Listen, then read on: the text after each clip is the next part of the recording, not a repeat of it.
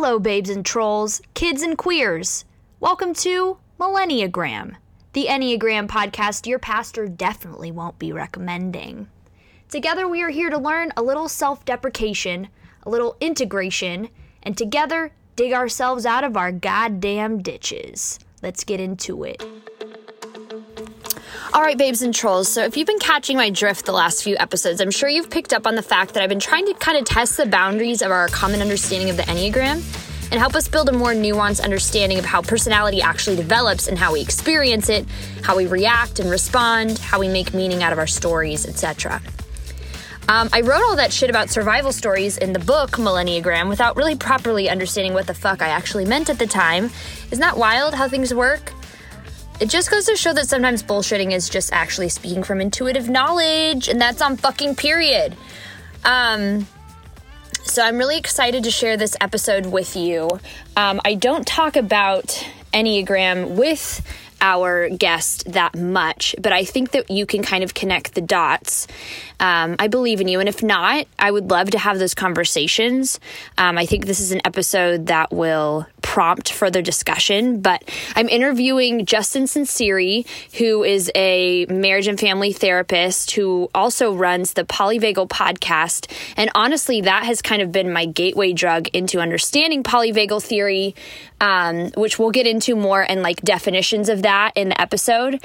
Um, I know there's a lot of big words and like new ones that I honestly didn't know how to define properly, didn't know if I was using them properly. So, I'm excited to um, kind of let you hear from a professional, from an expert on those things, um, and then sort of get into what that could look like for us, um, understanding ourselves in our own unique stories and unique experiences. So, Anyway, um, I cannot wait to share this interview with you, and I can't wait to see what y'all make of it. Let's get into it. Hey, my name is Justin Sunseri. I go by him and his. I am a licensed marriage and family therapist, currently working in a public school system, working with teenagers. Uh, absolutely love it. And I also do something called the Polyvagal Podcast, which focuses on the polyvagal theory and really applying it to daily life. That is amazing. Um, I found you through the Polyvagal podcast, and I have been absolutely hooked since I discovered it. But I only discovered it a couple months ago, and so I'm going back and trying to listen to everything so I can oh, sort of catch up it's a lot. in the process. It is. Um, you put a lot of great content out Thank there. You. Um, if you could, just for our listeners, um, so on on this podcast, I talk a lot about um, it started as a place to kind of discuss the Enneagram because that was a personality typology that I had a lot of experience with. And then as the conversation has kind of um, continued, we've taken it more into neuroscience and trauma and what's going on in the brain um, and how can we use that information to heal ourselves, relate well to one another, etc.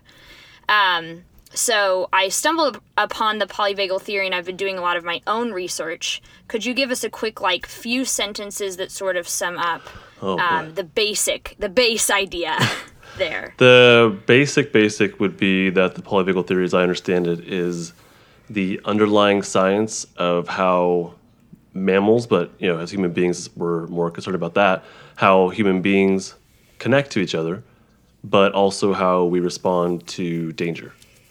And mm, to take it right. to take it one step, that's the basic idea. Take it one step further, if I may.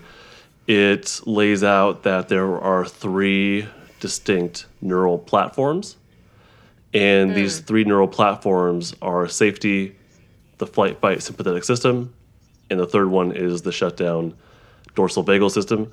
Um, and these three neural platforms are active depending on levels of safety, danger, or life threat and it's a little it does get more complex but that's the basic basic idea. So you talk about um, what you call the polyvagal ladder which includes those three kind of realms. Is that correct? Yeah that's a concept uh, metaphor from deb dana because the uh, those three platforms are hierarchical meaning they evolved within us in a hierarchical system. So mm. human beings the social engagement system the safety system at the very top of the ladder that's the newest one, and it's really for um, mammals in particular. So we have that at the top. It was the last to evolve within us. Was the, so we have that at the top of the ladder, and below that is Right. the flight fight system, and below it, below that is the shutdown system. And it's a ladder because you have to climb down. And a lot of times, I think most of the time, when we think about trauma and how we respond to traumatic events, we look at it as if people choose how to handle these situations. And the polyvagal theory lays out that if we can't be safe, then we go into our flight fight behaviors, but specifically flight, then fight. And then if we cannot run away, if we cannot fight, the last stop would be shutdown. And we can mix these up, but the uh, the three basic neural platforms are safety, flight, fight, flight, then fight, and then shutdown. So it, it's a it's a sequence of events, not like a menu of options. I like to say right. and the and right. the ladder is the metaphor for that. You climb down the ladder, shutdowns at the bottom, but also you have to climb back up the ladder. You, you can't go from like a shutdown, mm. very depressive state to all of a sudden like I'm good. You have to climb back up the ladder. So if you're in a shutdown place, you actually have to go into your fight energy. Not that you have to fight someone. Don't do that. But you have to like fight. You have to go into the fight energy and then into flight and then back into your safe and social uh, social engagement system. Interesting. So you can't jump right back from shutdown to safety. Not that I've seen. No, and and, Okay. and when, I, when I do work with I work with teens um, who, you know, they, a lot of trauma with the kids that I work with, and the I can imagine. yeah, yeah and and and I worked with a lot of parents too, and same thing, uh, a lot of generational kind of stuff. Uh, but when they come out of oh, so before we, I go on, I should say that these three neural platforms can become, I'll say, chronic. Like we can get stuck in these states. oh. So we can actually get stuck in this flight, fight, sympathetic energy. We can get stuck in this shutdown place, and that really has a lot to do with mental health diagnoses that you know people like like I give to others. You know, as far as diagnosing. Sure. sure. Um, But yeah, the kids I work with that are in more of a shutdown, chronic day to day place. It looks like it is. I think it is flat out depression. It's a very numb, can be very dissociative, uh, gray, foggy kind of place to be. And no, they don't go from that all the all of a sudden they're like in their safe and social state. They can do it through the course of an hour of therapy, but it's, it's something we have to kind of build the capacity to. It's usually not like within the first session. Um, so it's something we build towards, and little by little by little, we get back into there. But they have to go from shutdown into their, like I see that like fight energy come back within them. It's pretty neat so you almost have to reactivate them in some way. in a way. And and the way I do that as a therapist is uh, we call it co-regulation. And uh, like Right. therapists have all these wonderful techniques we're taught, but really, as long as we're safe people and we provide safety cues, um, as long as we listen, we're non-judgmental. I mean, all those basic fundamental therapy things. If we can do that, that gives all these cues of safety to the client. And the hmm. client may not be able to pick up on those right away. There is some compromise there, but eventually they'll they'll pick up on smiles. They'll pick, pick up on vocal prosody, which is like the sing-songy quality, the the ability to use the full range of voice. So they'll like when you ask a question, like your, your voice picks up at the end, right? right. you can you right. can use a fuller range of voice to express how you feel. Now, if I go into a super like monotone voice, that shows that I don't have access to my social engagement system. And that if, if that's true, I'm in a flight fight place or maybe a shutdown place, which means I'm potentially not a safe mammal. So as a therapist, I really have to be in my safe and social state and give those safety cues. And then that's a big, big piece of why therapy is helpful. And then the client can start working their way up their ladder. But they have to be in a safe place with a safe person and know what to do with that energy when it comes back.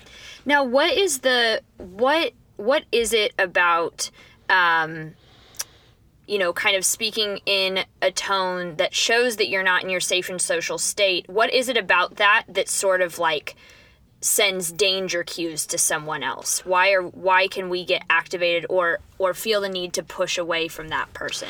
It's it seems like this um, instinctive. We call it neuroception. Neuroception is when you pick up on danger and safety cues outside of your conscious awareness. And, and if, if, if I'm not able to use my facial muscles, if I can't smile, if my eyes don't have those crinkles, like if, if I, you know what I'm talking about, like a serial killer or a sociopath, like their eyes are very distinctive, right?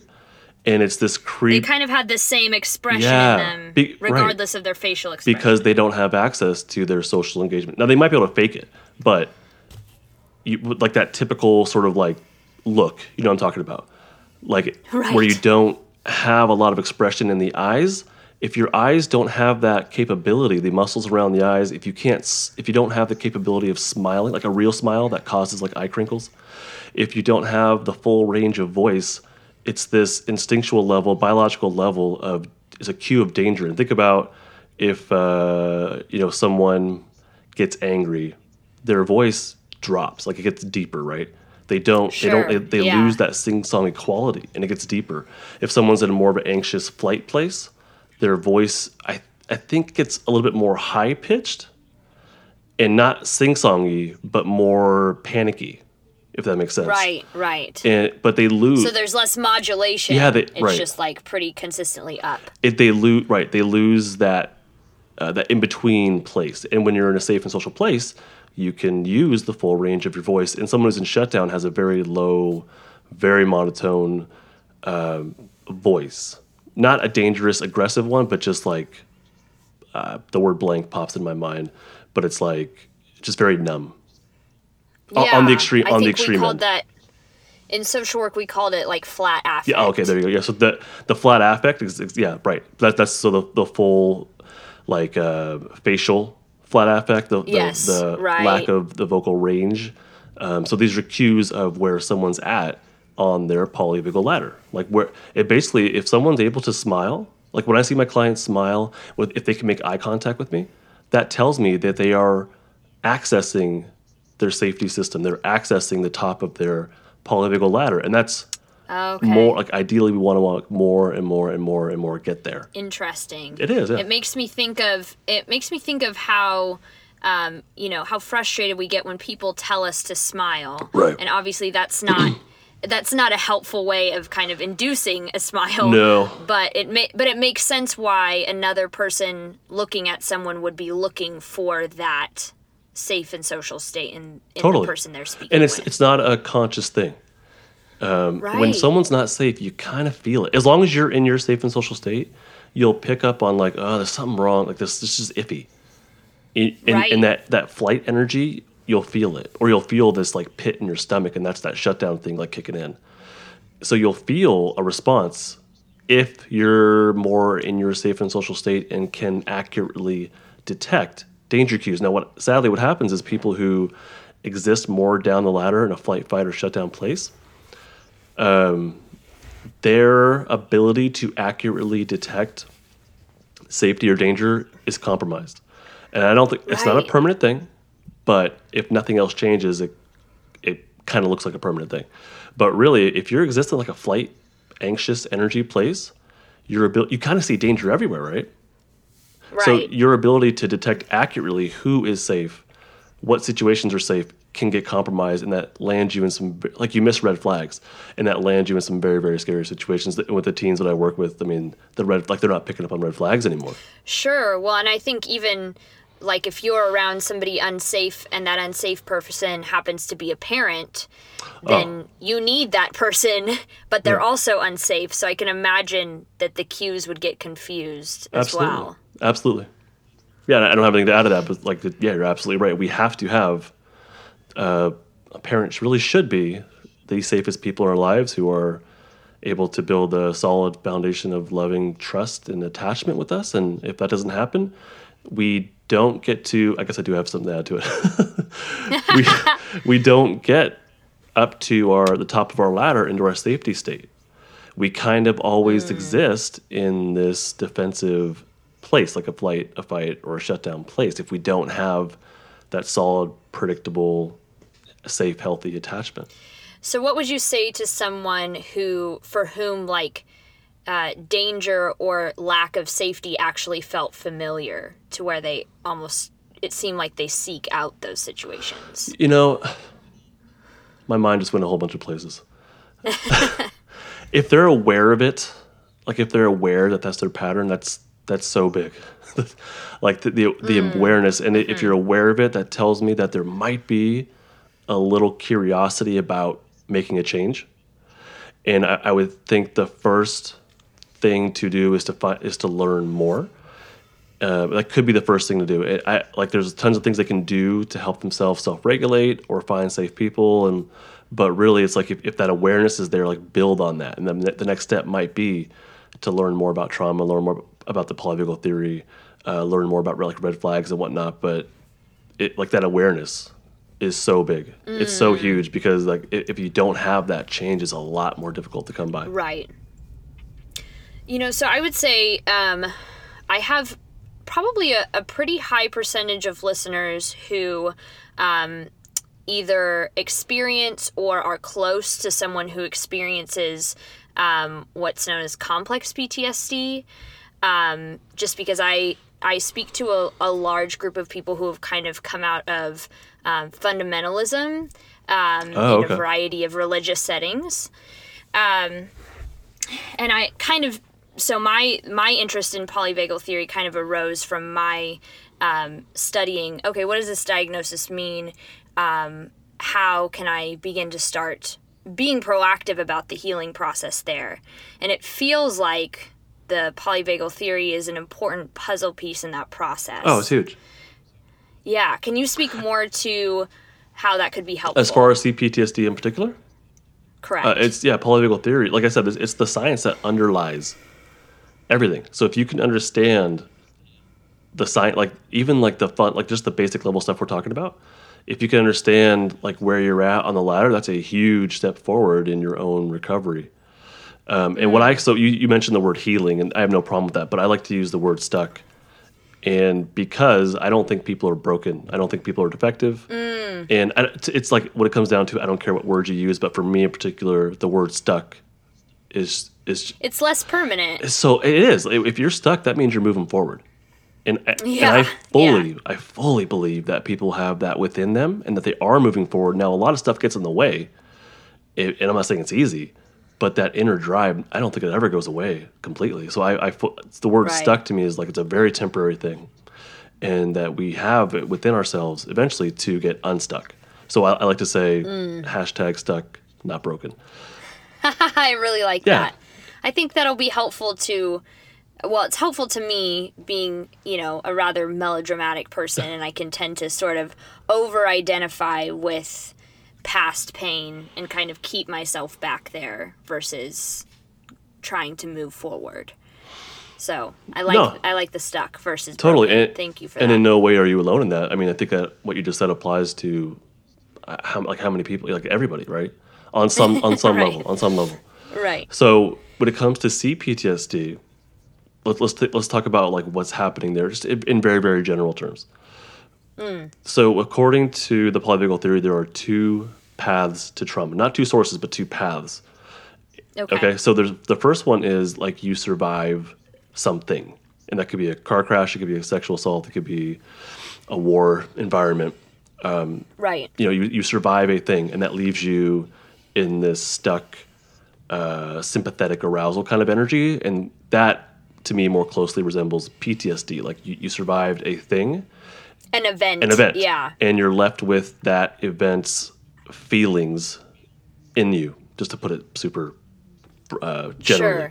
But the other Sure. path to trauma is uh, a chronic disruption of connectedness, and that would that speaks to the piece of us that is constantly looking for safety, and and Right. must have safe people in order to develop fully. That must have like safe people to reach the top of our of their of our polyvagal ladders. And when that drive, that bi- like it's a biological imperative, when that is constantly cut off, that leaves someone in a defensive state, whether it's a flight fight place or a shutdown place. Mm. So that there's two paths, and to me, that constant chronic disruption of connectedness is more of the CPTSD flavor. And of course, there's some gray areas and there's some overlap, and peop it's not that clean all the time. But in general, that's how I view things. That's how it, what, what what makes sense to me. So that's that, co- that constant cutting off of connection, whether that be through neglect or some sort of abuse, where your your your drive to connect, especially to a parent, is constantly cut off. That leaves you in this uh, stuck defensive place, flight, fight, shutdown.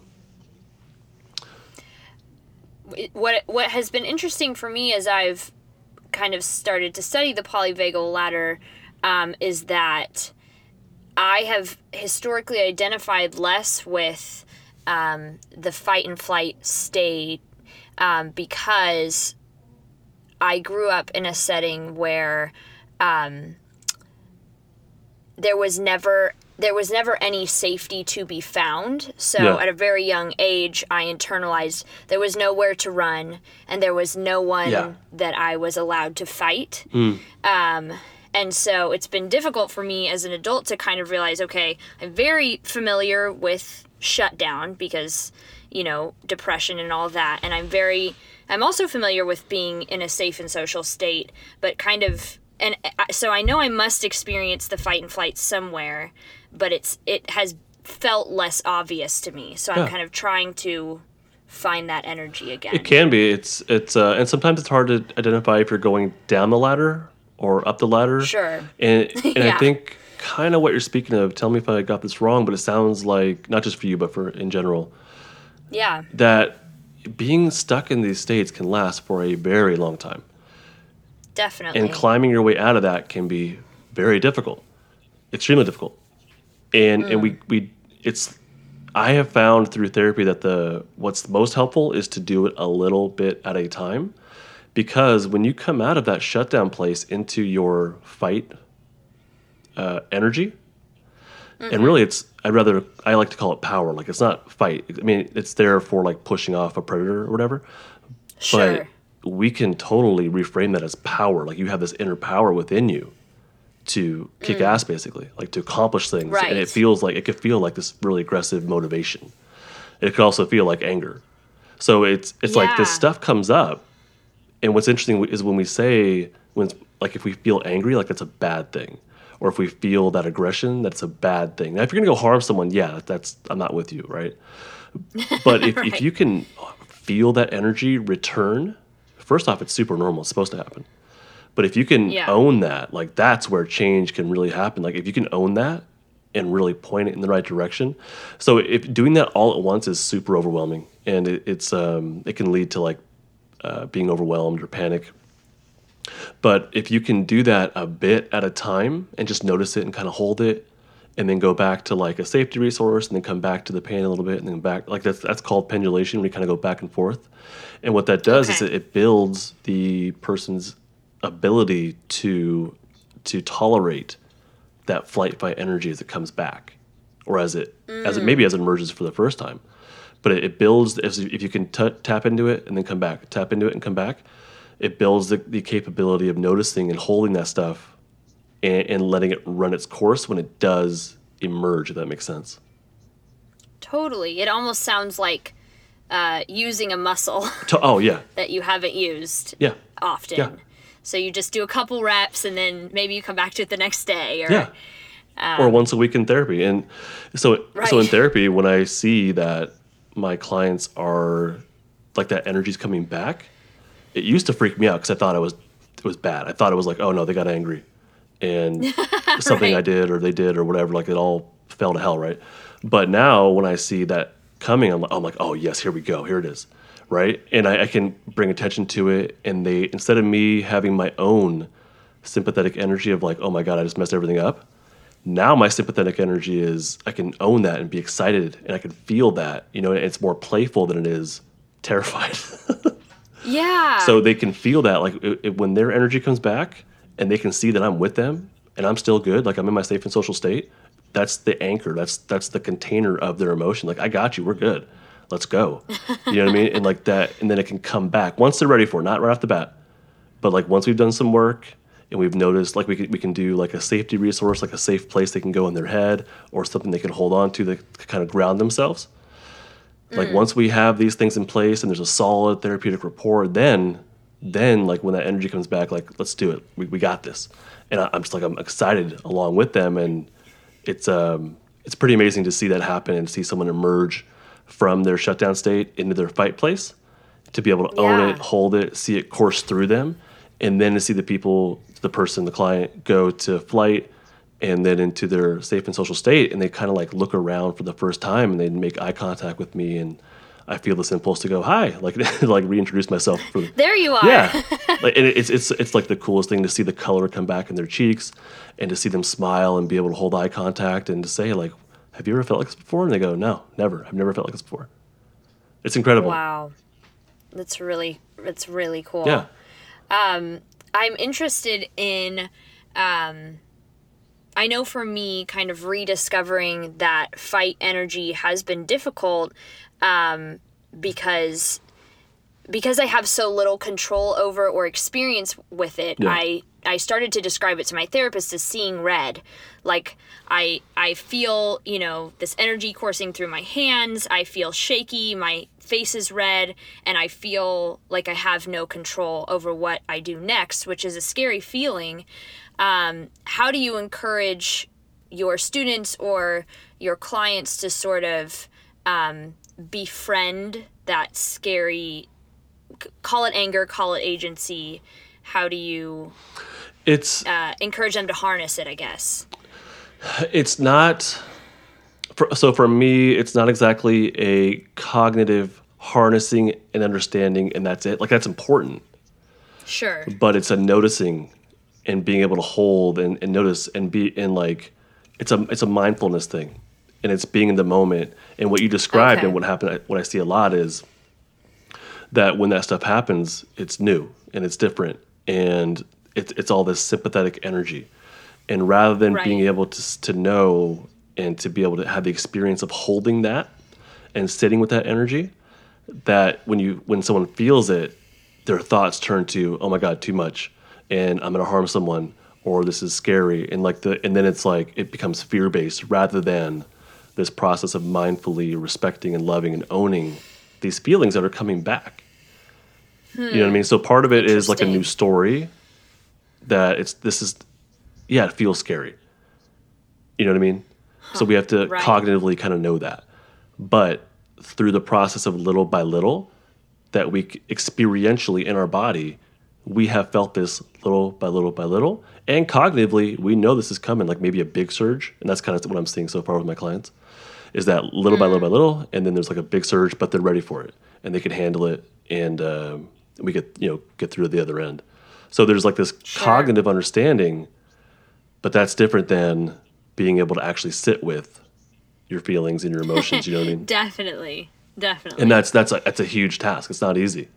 The first time i did my own like meditation where i really looked looked inward and what sensations were there and allowed some sympathetic energy actually a lot of it to come back it scared the hell out of me. It was but i knew i knew enough you know what i mean based on all the stuff i was learning from peter levine dr mm. porges that when that sympathetic energy kicked in my thoughts went to i'm having a heart attack. I wasn't having a heart attack but but Right. what happens is our thoughts our thoughts change based on what state we're in. So i was able to notice that my thoughts shifted and my impulse my impulse oh. was to open my eyes and get the heck out of that state but but mm. cognitively i knew like no no no i have to stay with this i can do this you know what i mean and i was yeah yeah and so rather than running from that energy, I embraced it. And rather than listening to, and I'm not saying it's this easy, but listening to the thought of it's a heart attack, I noticed the thought and I was like, I see you, but I got this. You know what I mean? And I just fully believed myself to be able to do that. And i felt this huge like surge of energy course through me. It was, it was amazing. I've done that a few times and um, just through meditation. Um, but it, it, it does take a lot to be able to sit with it. Are you a fan of nudes? Yes, this is a trick question. Um, I never thought that I would be saying this, but queer Twitter is literally the only place to be. Like, if you're not there, like, what are you doing? Um, and when I was fundraising to try and keep this podcast alive, um, everybody contributed their nudes and what we call lewds and hofos um, to get this show back on the motherfucking road. You feel so? Um, if you would like to get in on the fun, um, I'm kind of changing up what the Patreon looks like, but um, I definitely know that you're going to have access to content before everyone else. And number two, um, lots of sexy pictures. They're not up there yet, but we're going to be working on that in the months to come because I couldn't just do that shit the one time. Um, and then honestly, you're gonna have like unedited interviews, so you're gonna hear the shit that we had to cut um, because it was maybe fascinating and fucking classic and brilliant, but um, you know, people have short attention spans, except for you, because you um, have a bigger brain. That's not science. Um, but please join us on Patreon. Um, if you just search patreon.com slash millenniagram, um, join our posse, $1, $5, like whatever you can do. Um, it really keeps our show on the road. The majority of our patrons are one and five dollar donors, and I fucking love that shit because it means that um, capitalism is sucking us all dry, and yet we are doing, you know, giving our widows fucking mite to keep alive the things that we love. And I'm grateful to contribute to one of the things that you love. Let's continue writing this story together. Patreon.com slash millenniagram. Go find it, hun. I know. Being able to observe like an emergency cue, like I'm having a heart attack, rather than immediately react to it, requires a level of mindfulness I don't think I've yet discovered, it's, but I'm excited to know it's out there. I think so, and um, but yeah, that's what it is, and it's I think observe is a good word for it, mm. rather than being so like entangled. And it's interesting that I thought meditation was about detaching your thoughts and right you know what i mean but it's not in the for me for me just for i'll say for me yeah but when i'm doing my meditation i'm fully cognitively present and somatically present like i'm in my body you know and it's this for i'll say odd sensation i don't like to judge it but i'll say odd sensation where i feel like and everyone's experience is different but i feel like i'm in like a can oh interesting and i no longer feel my limbs exactly i feel all of it all at once and can witness my thoughts, but it's like this other. I don't like to say otherworldly consciousness. That doesn't describe it accurately, but it's this pure like observing and noticing, and part of that observing and mm. noticing is the thoughts that go through my head, and it's not like get out of here. It's oh okay, I see you. You know what I mean? I can be present with totally. that. For for me yeah. at least, yeah. Wow. So I've I found um, that to be really helpful, and even like little bursts, to just kind of like, yeah. like tonight I was um, I went into my office here and I sat in the dark and I sat and breathed and closed my eyes a little bit. And just through breath, you can help yourself kind of re regulate and, and get back up to your safe and social state. There's lots of ways to do that. But for me, sitting in a dark place, I don't know why, but that for me. No, it's so helpful to me yeah, too. Okay, right. Yeah. The removal of like outward yeah. stimuli is very helpful. Um, and I just like to not not like too claustrophobic of a space, but yeah. I'm currently I'm currently sitting in a dark closet and I'm really enjoying it. so so yeah, that's I totally get but it. But that's how people can can begin this process is like you said I'm enjoying it, right? Mm. But the question is how do you know you're enjoying it? Mm. Interesting. Sorry, I hit the wrong button there but yeah, the, the but it's like we say I like okay. this, I don't no, like this, fine. but how do you know? Like what in your body is telling you? What are the sensations you, I'm feeling? Yeah. that tell me that. Oh, funny. Right. I don't know and if I've ever feel, asked myself that.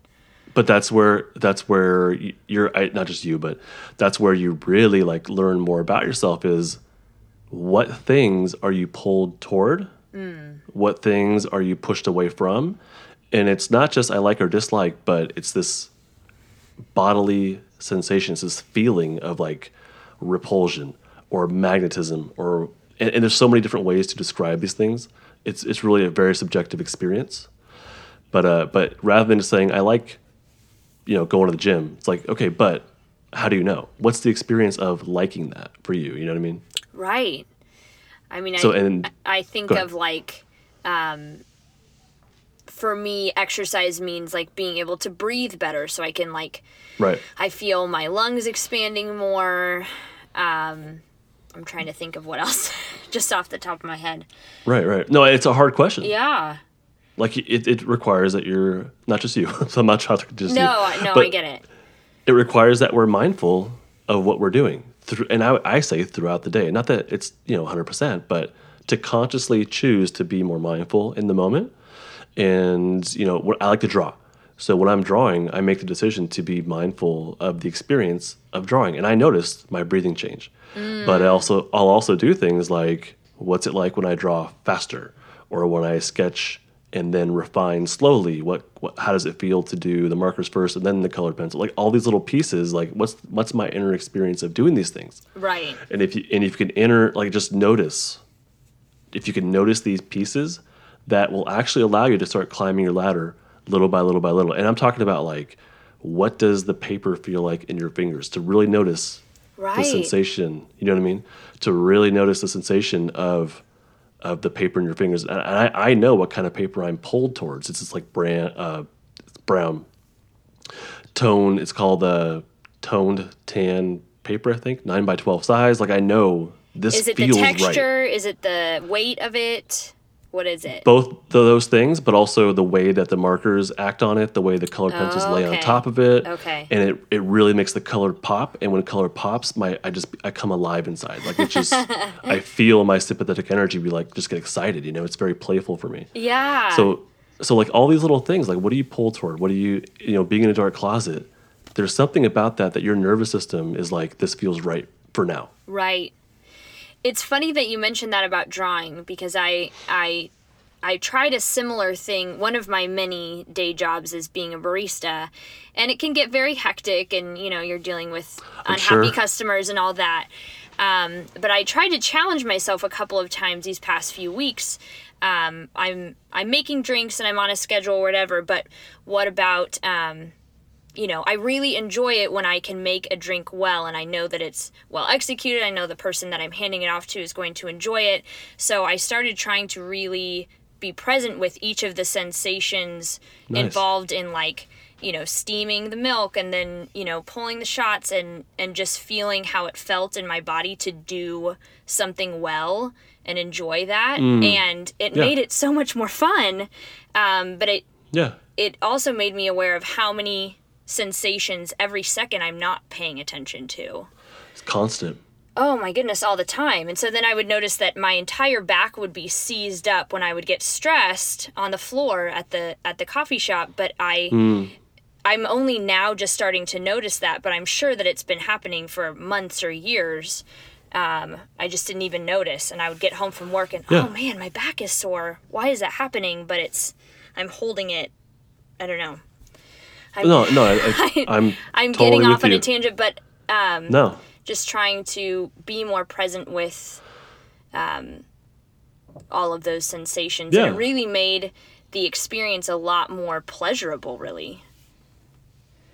It does. And like right now, as you're talking, I was asking myself, "Am I in the moment?" and, and I realized like I'm holding onto my foot. I have my uh, my warm fuzzy winter socks on, Oh, yeah. and, and I'm just like noticing how I'm like touching my foot, and really noticing how it feels, and it's like how it feels in my hand, how it feels, how the warm fuzzies feel in my palm as I you know rub it. Um, and it's it's uh it's different than just sitting here holding my foot. It's a much different experience, you know Right, right.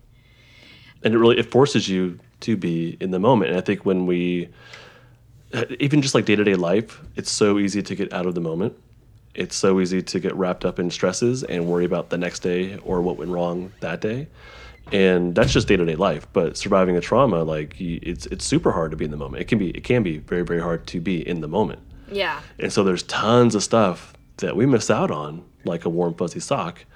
But there's also things inside of us that we're pulled toward that are cues of safety that feel not just like a relief, not just better, but that feel safe. You know what I mean? Right, right. Not just like like I know drug use feels like people say it's a relief, but that's different than feeling safe. That's different than feeling like Yeah. actual joy. Yeah. So there's things that we do that are, are a relief or a distraction, I'll say, but that aren't really a safety cue. Like it's a distraction to be on your phone at nighttime, but Would that you- doesn't actually. Would you call those coping mechanisms?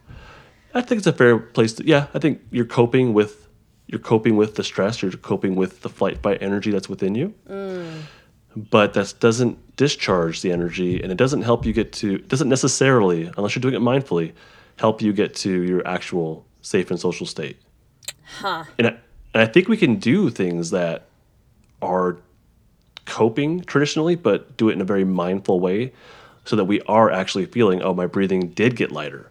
You know, my heartbeat did calm down. My thoughts are calmer.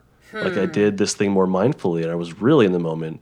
and that helped me kind of actually settle instead of just coping with the energy within me until the next time. Right.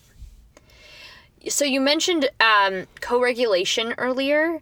Um, mm-hmm. Can you just um, define that for our listeners real quick? Um, co-regulation is the interaction between two nervous systems, between two people, but specifically one of those nervous systems, one of those people has to be in a safe and social state. So if you have two people who are in a dysregulated state, like a down the ladder kind of place, that's not co-regulation. That's just two people in a dysregulated state. But if you have, which I'm sure happens a lot, right? Oh yeah. But but if you have someone who like a ther- like you know this is what the heart of therapy. If you have someone who's in a safe and social, ideally safe and social state, who can hold that while also sitting with your dysregulated state and, and provide cues of safety like smiles and vocal prosody and uh, gentle eye contact. If you if a person in a safe and social state can give those out to someone in a dysregulated state, that just that alone could help them climb their way up the ladder right. into their own safe and social state. Mm. It could, it, and we don't. I don't want to put all of the responsibility on the other person. Sure but it, it, as far as therapy goes, it's a big piece, big big piece of the puzzle of why therapy works. And we like what helps in therapy. Like all the techniques are great, but we know study after study that, that what really really helps is the therapeutic relationship. And the therapeutic relationship, if you don't have that, I don't think the other techniques work. But the therapeutic relationship fundamentally is connecting to a safe person, right? Someone who's a co-regulator. Mm. Something that I've noticed. Um in in circles or in friend groups or in one-on-one relationships where um, often both of the people or the more than one person who are involved in that group or community are traumatized it seems that co-regulation is is a challenge because so often um, mm-hmm. someone else's someone else going down the polyvagal ladder can sort of trigger the other to follow them. Totally. Or, yeah, just when you're not able to offer that safe and socialness to someone else, then it can make it can make intimacy difficult. I've noticed. Totally. Um, it does, and I think what we settle for in friendships and relationships is not, excuse me, is not someone who is safe, but someone who is good enough. I'll put it that way. Mm. But specifically, I might not feel safe and connected and soothed and loving with this person, but I feel something like those things, but I also feel protected. So I'm more like a defensive flight fight place, and this person I'm with helps to alleviate that. That doesn't mean that they're actually that the person is actually in their safe and social state. The person who needs that. Does that make sense? Mm. Right. I don't want to get too convoluted, but that it's like and I, the, the kids I work with who are have been traumatized or in more of a defensive place, they find friends who are also in a more defensive place. Right. That so there's there's no co-regulation happening, but what's happening is they feel protected amongst each other, not safe, but protected by that familiarity. Ye, um, yeah, I mean, well, they're both in the, like kids in gangs are all pr- more or less in their fight place. Sure. And so when they're with each other, they feel this is a very literal example. They feel protected. They feel, you know, I I can recognize where that person's at, and they're not a threat to me. So, and we can kind of band together. So like there there is some level mm, of protection, sure. but that's different. That's different than reaching the neural platform of the safe and social state. Right. So there, there's st- all that flight fight energy is still there, but at least I'm protected. At least like it's there's some sort of relief. Not a lot, but there's enough, enough of a relief. But I'm not quite in my actual safe and social state where I'm connecting. And I think it totally applies to can apply to relationships as well, where you have a partner you're not actually both in your safe and social state, and maybe you're both down the ladder, but there's some level of familiarity and protection, not quite safety and soothing but familiarity and protection. Almost like that the the whole trope of it's us against the world kind of thing. Yeah, yeah, there you go. Yeah, that's uh, well, you just summed it up in like four words. Well, I've I've been in and I've observed a lot of relationships like that between Sure. traumatized people who really want to connect with each other and that's the best way that they know how. Um, yeah, How would you but I know I know that it's not hopeless that traumatized people can be in No. healthy relationship with one another. Um, no. What what kind of advice would you give to sort of head in that direction, I guess? It, so this to me again is like the people. If you're listening, you're already a step in the right direction. My thoughts go to this can be a process where people work on this together. If you have two people who are they want change and they, and they want to help each other out, I think that can happen. But ultimately, we cannot rel rely upon the other person for our own well-being, in my opinion Right.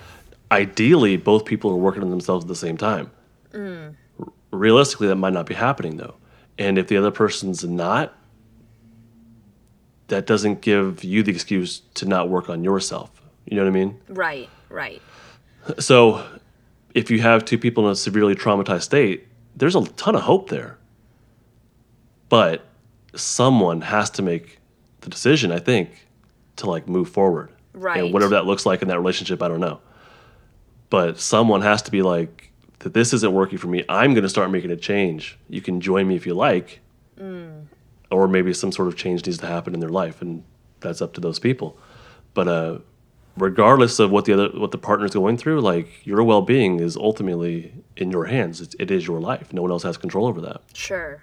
and we, and we don't control our partners either. It's interesting.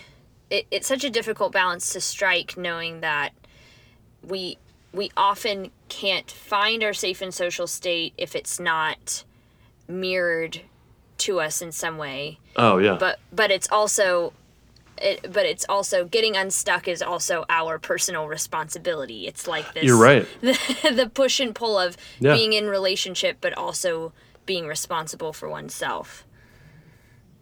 And i i feel like I- i, yeah. see a lot of I, I see a lot of traumatized people swing to to extreme ends of the pe- pendulum with like ultra independence and then on one end and then just you know absolute overwhelming codependency on the other um mm-hmm. Yeah, kind it- finding that like- balance is, is a challenge It totally is. It, it, it is this almost paradox of we kind of do need safe relationships and co-regulation, but at the same time, we can't sit around and wait for those. Mm. So if, if you're aware, if you're enough aware of like there's a problem here and I don't have a co-regulator in my life, it, it is ultimately I think, and I'm not trying to be like insensitive, but it is the responsibility of that person to say I can find this, I can do this, I'll find this somewhere else. I'll join a club at high school or I will go to a yoga studio and, and surround myself with people who are in a safe state. You know what I mean? It, it- you really have to be creative. And I know there's tons of limitations on that, but you have to be very creative of what that looks like in your life. And I work with kids who come from homes that are, are not, they do not, period, have co regulators in their home. Mm. So they can come to school, and school is their best place to get co regulation. sure and it, it's sad, but it's also really nice that they have a place to go to. So, not, and I'm talking about like besides me as a therapist, they have teachers in their life that care enough, that give them enough safety cues that if you can go to a place that has some level of co-regulation and really mindfully absorb that, it's a you're a heck of a lot better off than having no co-regulation, right? Mm. But but you have to. It is ultimately on you to be like, I, I'm going to take this in. I, I I can recognize this is a safe place, and I'm going to take this in, and I'm going to notice those smiles that people are giving me. You know what I mean? I'm, I'm really going to like oh, like take in what that feels like and really sit with it for a moment. You know? Right. And it can it can be difficult to it can be difficult to kind of start to let that warmth in Absolutely. when the closest approximation to safety you've been able to find is in isolation. Um, because, Yeah. like you mentioned, there aren't co regulators in your home. Yeah. Yeah, I think. Do you find that it's easier for um, for teenagers to kind of get that um, because they aren't full grown, or is it easier for adults to sort of wrap their minds around? You know, I, I wonder. Um, I, don't, I don't know if I have a great answer. I know with kids that even though they don't have the inde- potential independence that adults do, they have school, and school can actually be a really good place to get co-regulate. It can also be a terrifying place, Sure. but, But in my opinion, there's opportunity there. there's opportunity. And adults who maybe go home to places that lack co-regulation, maybe their work does, or maybe their work sucks too, and they go to, you know, a therapist or an art studio, or maybe they lock themselves in the closet and draw. You know what I mean? Like mm. they there's there's lots of opportunities to be mindful about your daily life and to get unstuck. I'm not saying it's easy. So I don't know who has it better off, a kid or an adult. I, I, I, I- don't think I can have a clear line there. I think that there are opportunities for both, but I do know kids have peers they can be around. They have safe adults they can be around at school potentially. Right. So I know there's lots of opportunities there, but sadly, kids look at school as a chore, and you know, it Sure. on some level it is, and so they dread going. But and the kids I work with, I say to them like, I know you don't want to be here, but at the same time, you have people here that care about you, and I know you're not getting that elsewhere, and we can identify safe people. And it's like I know you don't want to be here, but like th- this is where we find co-regulation. Mm. So like let's while you're here, let, let's maximize this. Let's let's really own this experience. Yeah. That's really cool. Man, I know it's like I know we were just talking about it briefly, and it's, it's not this easy. I know, and I, I'm not trying to like minimize people's pain or suffering at all. I, I get that. I totally get it. Um, so it's just the concepts are easy. The execution I know is a lot more difficult, and I'm not trying to dismiss that. Yeah, no, I I understand that. Um, do you think that do you think that co-regulation looks different for people who um, maybe experience different attachment styles? Do you think it varies based on that? Um, I would think that their ability to accept co-regulation, I I think it's different per person, no matter what they've been through. Sure. or what attachment style, cultural pieces come into play. I think that looks different person to person. But on a biological level, from what I understand, this is pretty universal. Now, like smiles universally indicate safety, I think. Uh, eye crinkles, it's, it's just a biological thing like that. Our nervous systems are pick up on that, and I, so that can be influenced by you know sp- very specific subjective things but that biological reaction to it, as I understand it, is pretty darn universal. Hmm okay. E- Interesting. even if you haven't experienced it, I think, even if you haven't experienced it, and that this is what I do with the kids, like they have not experienced this, and they've lived really difficult lives. They haven't experienced safe. They haven't experienced a safe male presence in their life, sure. and, and when they can sit with me in session, and I do, because I feel happy to be with them. Like I, I smile, I, I Right. make gentle eye contact. I have You're not faking yeah, like a full. No, no, I'm genuinely excited to be with them, and so even though they haven't gotten that from a safe adult, a safe male in their life, they still pick up on it, and it's at first it's not like oh you you know a light switch, but over time their ability to take it in and tolerate the discomfort of being safe because it's a very vulnerable thing. Their ability to do so increases and increases and increases, and eventually those basic things, I, in my opinion, they, they kind of tap into their their nervous system, their their neuroception of of safety, like those basic safety cues get through. Hmm. Interesting. um, so I have I have one final question, and this is kind of like a broader perspective sort of question. Um, but I've been reading. I was inspired by your podcast to start um, reading Stephen Porges, um, Okay. and so I'm I'm working my way through the the pocket reader right now. It's kind of a, Yeah. a shorter version. I figured I figured I'll start there, and then we'll see if we can build up from there. Yeah. But um, there was a quote in there that I read the other day, and I was like, "Oh, dang, that has that has larger cultural implications."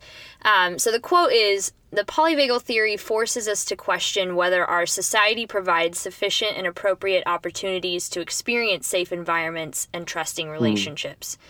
And I was like, wow, that that really that calls into question the way that we relate to one another, the way that we uh, culturally tell our stories of connection with one another.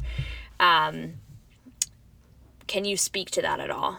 Do you mind reading that again? Yeah, so he says the polyvagal theory forces us to question whether our society provides sufficient and appropriate opportunities to experience safe environments and trusting relationships.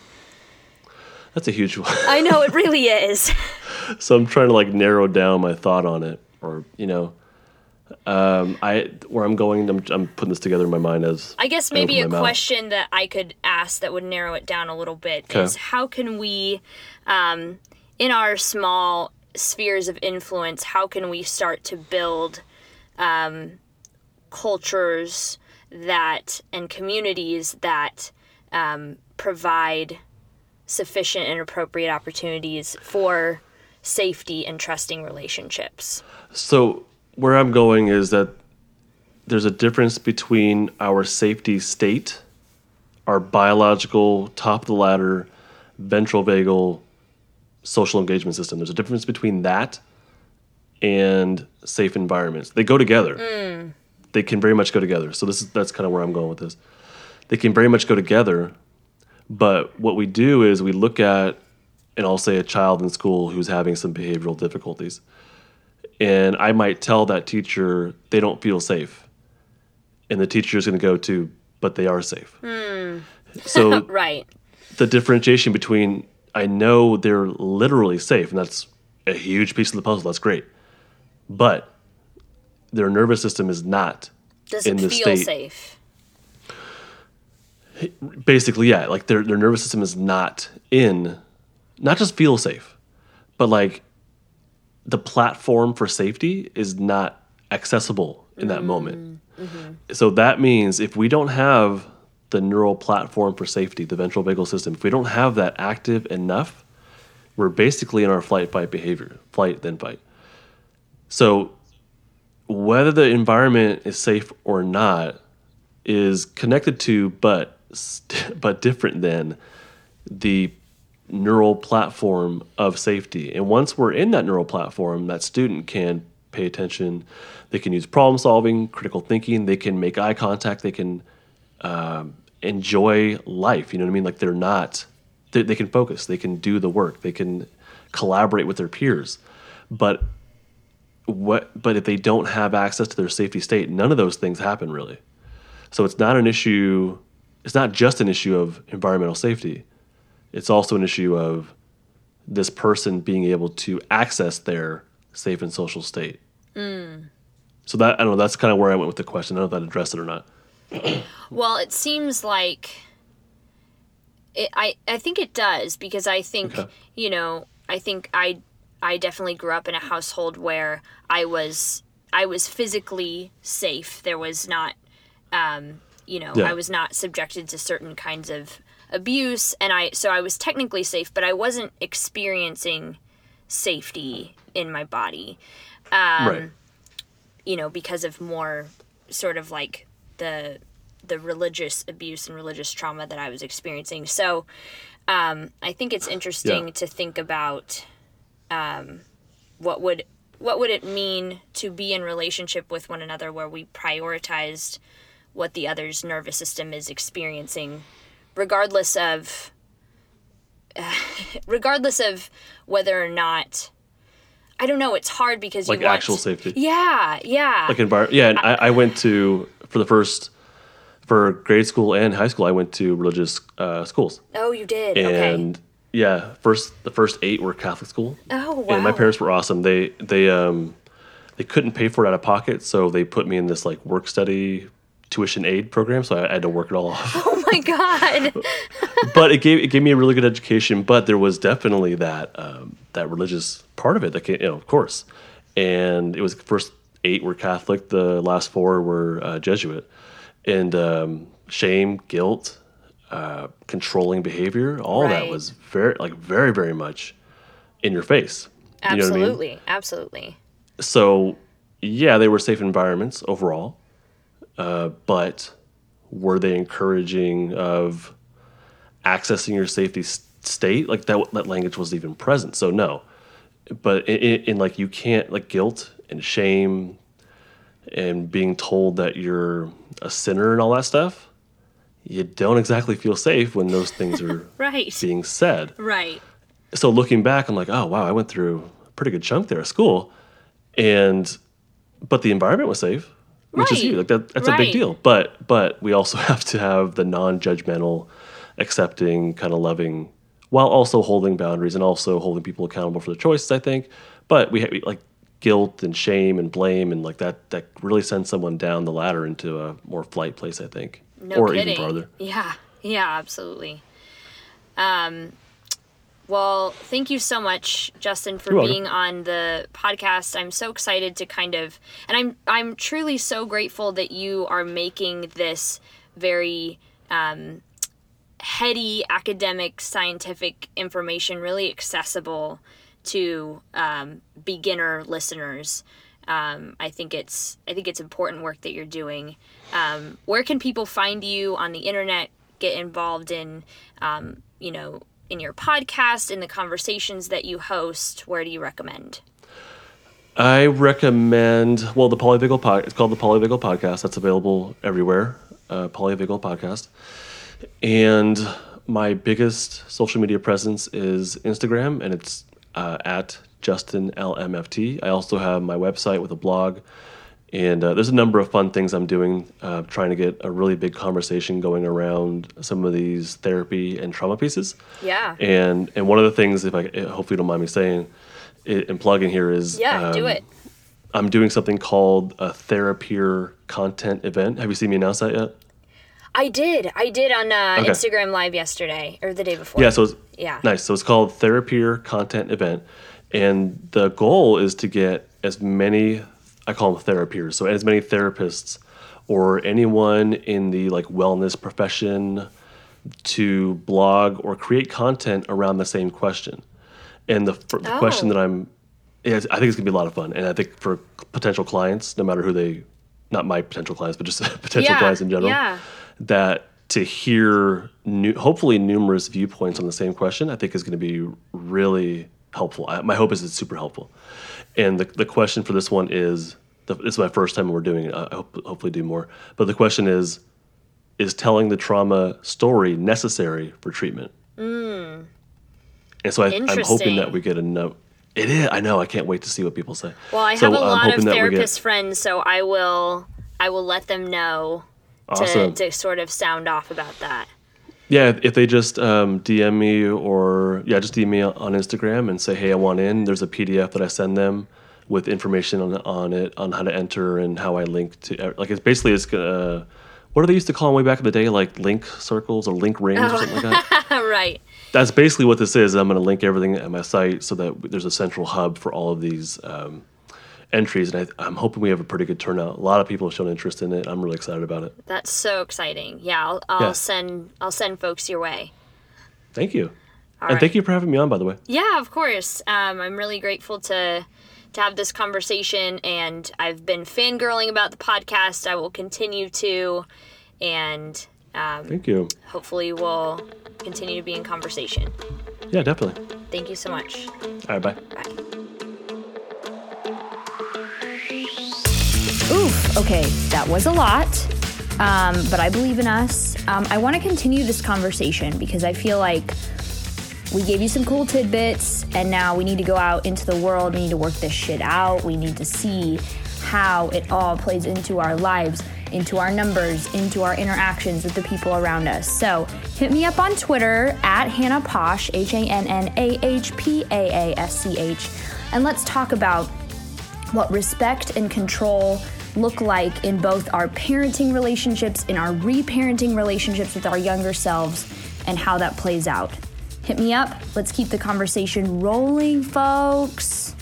I'm excited. We out.